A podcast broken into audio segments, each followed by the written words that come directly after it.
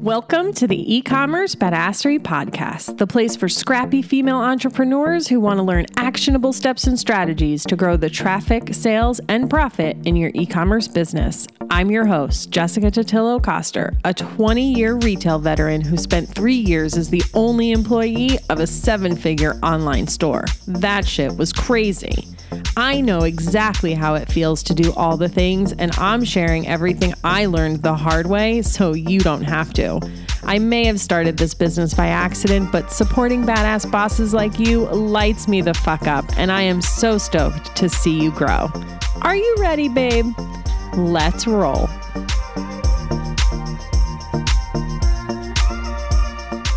Welcome back to the e-commerce badassery podcast. I'm your host, Jessica Totillo Coster. Today's episode was requested by a member of the e-commerce badassery Facebook group, and I was actually pretty excited when the idea came up because while I have talked about this here or there on the podcast, for whatever reason, I never thought of dedicating an entire episode to it. So thank you, Christina, for the idea.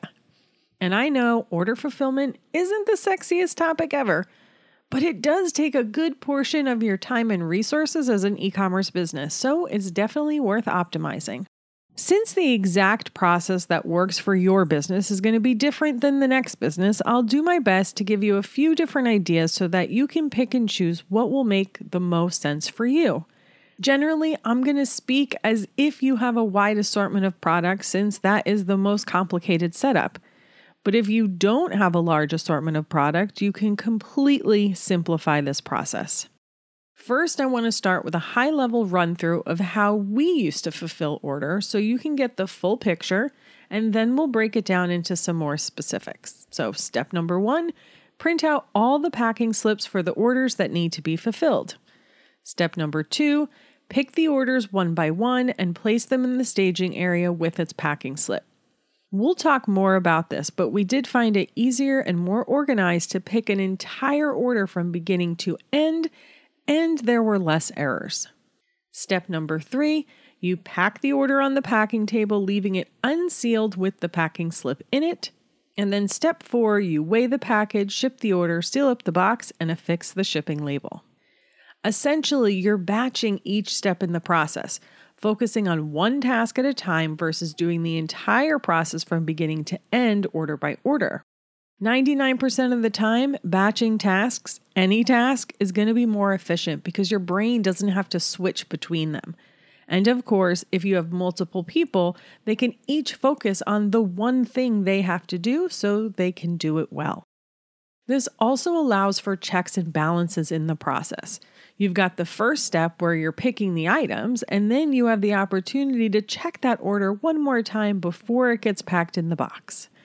All right, so before we dive into each of those steps, let's back up a second. Because before you can pick and pack efficiently, you need to think about the setup of your warehouse. This is arguably one of the most important steps because if it isn't set up in an efficient manner, especially when you have a lot of product variants, you're going to waste a lot of time looking for the items you need to put in your order.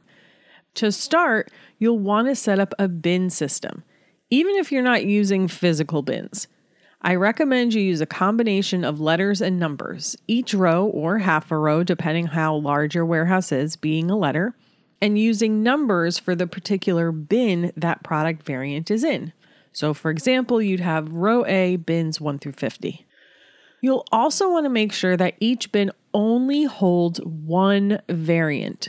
When you're picking items, you don't want to have to dig through looking for the right size, color, or scent. You just want to know that this bin has a specific item in a specific color in a specific size. The only time I would deviate from this is if the items are really easy to tell apart. For instance, if we had apparel that came in multiple colors and they were packed in poly bags, then maybe we would put both the black and the red smalls in the same bin if we were really short on space. But honestly, I would leave that as a last resort. The more mindless and foolproof you can make the picking process, the better. You'll also want to think about where you put specific items. The most popular items should be closest to your staging area or where you collect your orders, and the least being the furthest away. The only thing you have to be careful of is as you grow, if you have multiple people picking orders, you don't want them tripping over each other.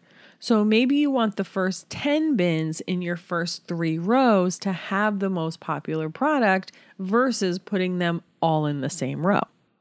And of course, I'm no friggin' warehouse expert. As your business grows, you can actually hire people to come and optimize the setup of your warehouse for you. They'll tell you where to put things based on the velocity that it sells, how big it is, how to keep the best flow in the warehouse. It doesn't come cheap, so only the biggest of businesses really need this, but know that it's an option. Next up, you'll want to think about how you can set up an assembly line for your fulfillment process. At a minimum, you'll want an area where you collect the orders as they're picked, and then a separate table that is used only for the actual packing of the order. Even if it's just you picking and packing right now, the sooner you can build in these habits, the better. On your packing table, you want access to everything you need to pack an order all in that one place. If you use tissue paper, I would leave that laid out on the top of the table. Then you can have your three to four most popular box sizes on a shelf underneath. If you have stickers, I would affix them to the wall along with some organizers for pens, markers, etc. This table should only ever have what you need to pack an order on it. You don't want anything else in the way.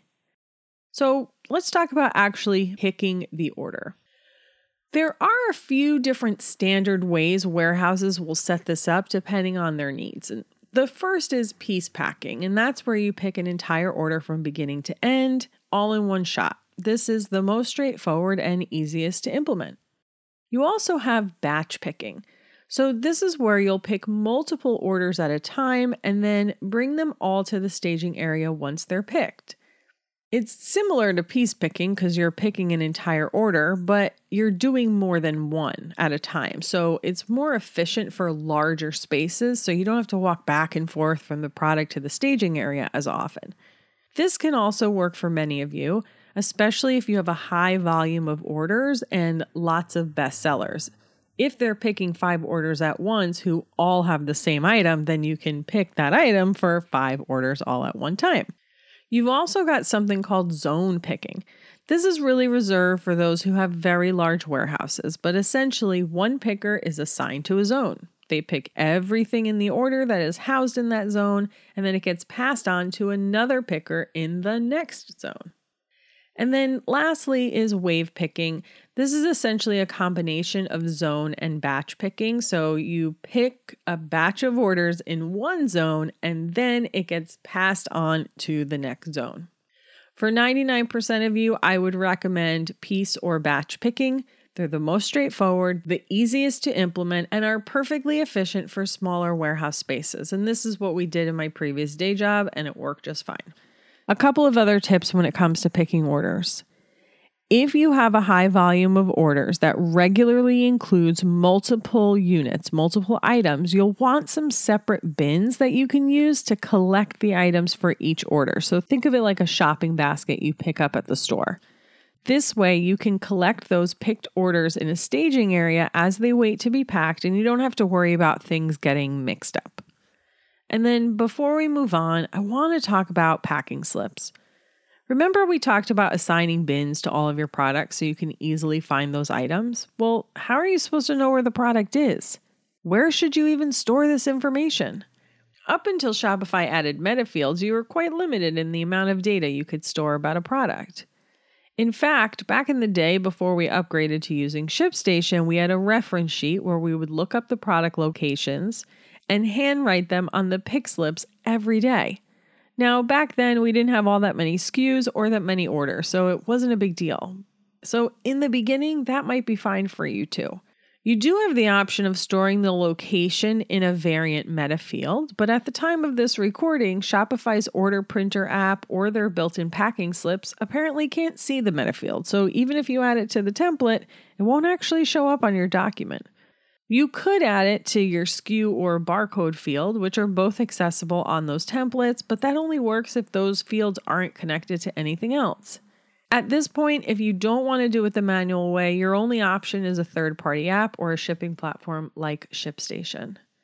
At the time of this recording, I do not have any other individual app solutions, but I'm still researching and I'm waiting for a response from someone. So I'll be sure to make an update if I find a good one. If you have one, please hit me up on Instagram and let me know.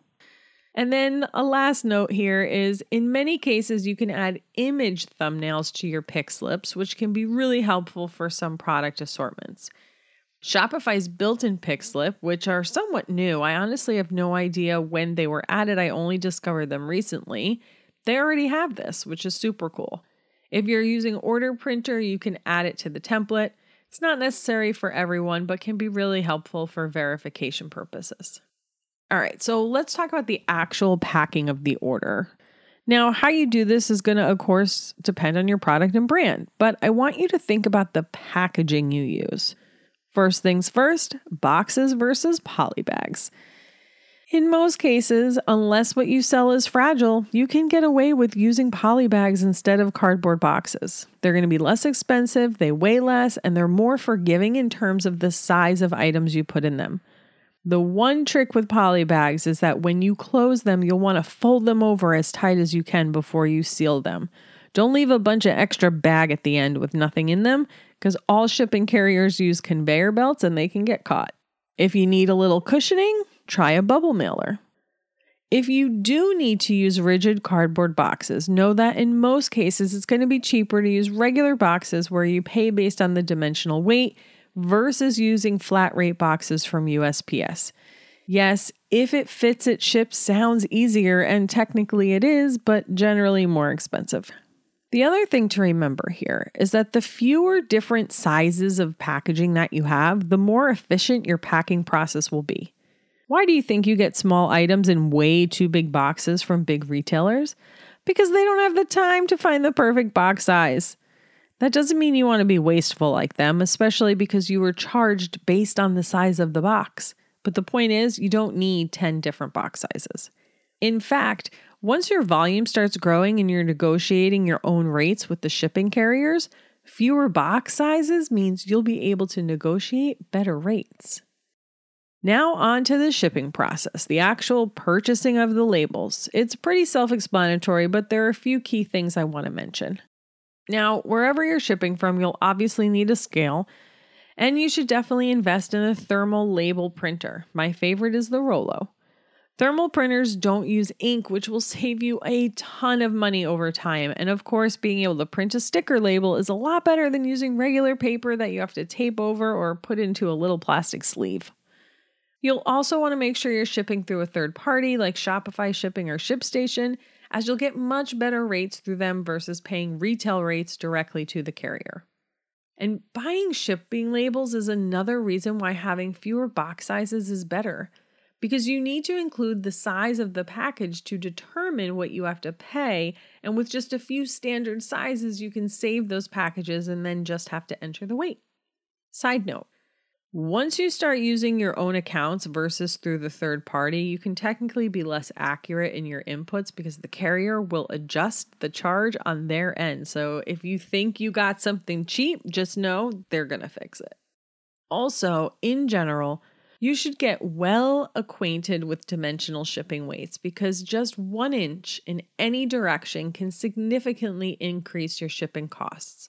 So maybe instead of longer, you need to go wider or deeper in the box sizes you're buying. The quickest and easiest way to see dimensional weight shipping in action is with Pirate Ship. It's free to get an account and you can get quotes on there as well. Pirate Ship is best for subscription boxes when you're sending multiple of the same exact size box, but it's a great tool to just punch in some different box dimensions and see how that changes your rates so you can start to wrap your head around this whole dimensional weight shipping thing. Oh my gosh, so that was a lot of information, I know. And like I said at the beginning, if you have a smaller business or product assortment, not all of this is necessary for you. Take what makes sense for your business right now or what you have the capacity to implement right now and continue to refine the process. I also recommend that you start keeping track of how long it takes you to pick and pack orders so you can measure whether or not your changes are actually helping. The easiest way to do this is to just take the total time you spent picking and packing orders from the moment you printed your pick slip to when you shipped the last order and divide that by the number of orders you processed. That will give you an average. That's your baseline. Then you can continue to measure and see how you're doing.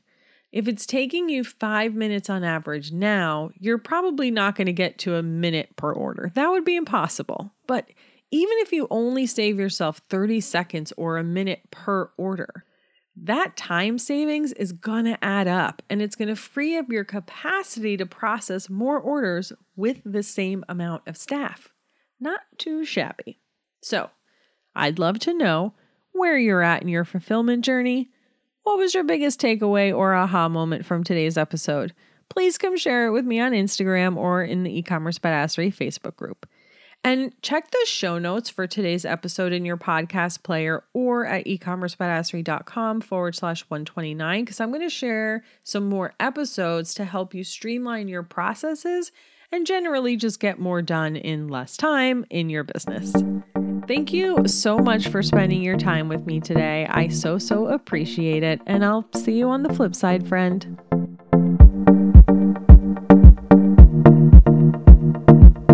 Thank you so much for listening to today's episode. If you like what you heard, I'd be so grateful if you'd leave a review on Apple Podcasts and don't forget to subscribe so you never miss an episode. And if you're looking to surround yourself with more product entrepreneurs who totally get your life right now, get your booty on over to the e-commerce badassery Facebook group. Can't wait to see you there.